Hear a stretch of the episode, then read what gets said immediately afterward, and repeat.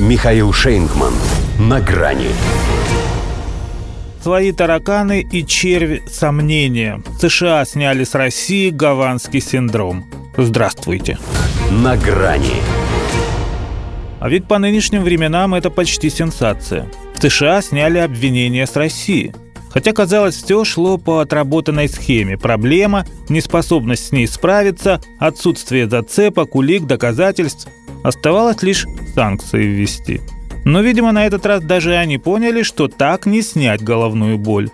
И тошноту, и звон в ушах, и чувство острого дискомфорта. В общем, полный букет всех прелестей, сопровождавших таинственную хворь, которая не только в медицинские, но и в политические справочники войдет под названием «Гаванский синдром». Семь американских разведок пытались понять его природу, но только одна воздержалась от выводов об иностранном воздействии. Еще одна назвала его маловероятным, остальные напрочь отвергли козни внешнего противника.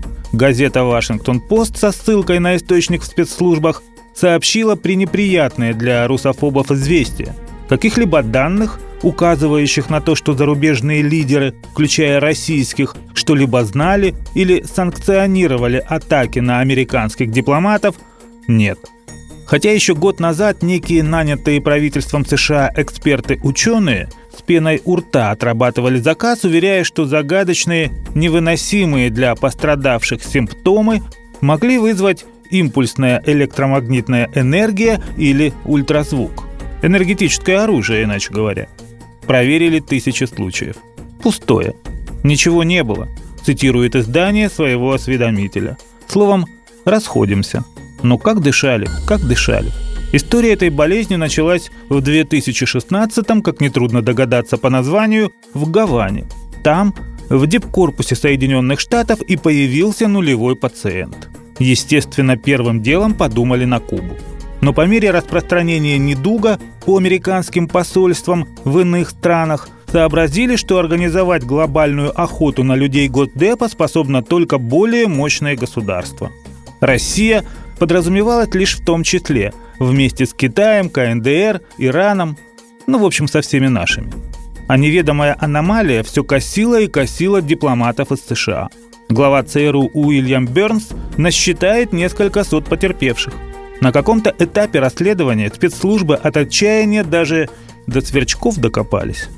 Но постоянство, с которым эти гипотетические букашки атаковали исключительно исключительных, донимая их сильнее обычных жучков, наталкивало на мысль, что и они должны состоять на чьей-то госслужбе.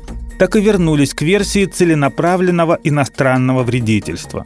Но в битве жучков, сверчков и своих тараканов победил в итоге червь сомнения. Тут же, ко всему прочему, выяснилось, что никакая это не профессиональная болезнь американских дипломатов. Как оказалось, чтобы проявились галлюцинации, головокружение и шум в ушах, не обязательно представлять Америку за рубежом и работать в посольстве. Достаточно стать президентом и поселиться в Белом доме. А в этом, если кого и винить, то точно не русских. До свидания. На грани с Михаилом Шейнгманом.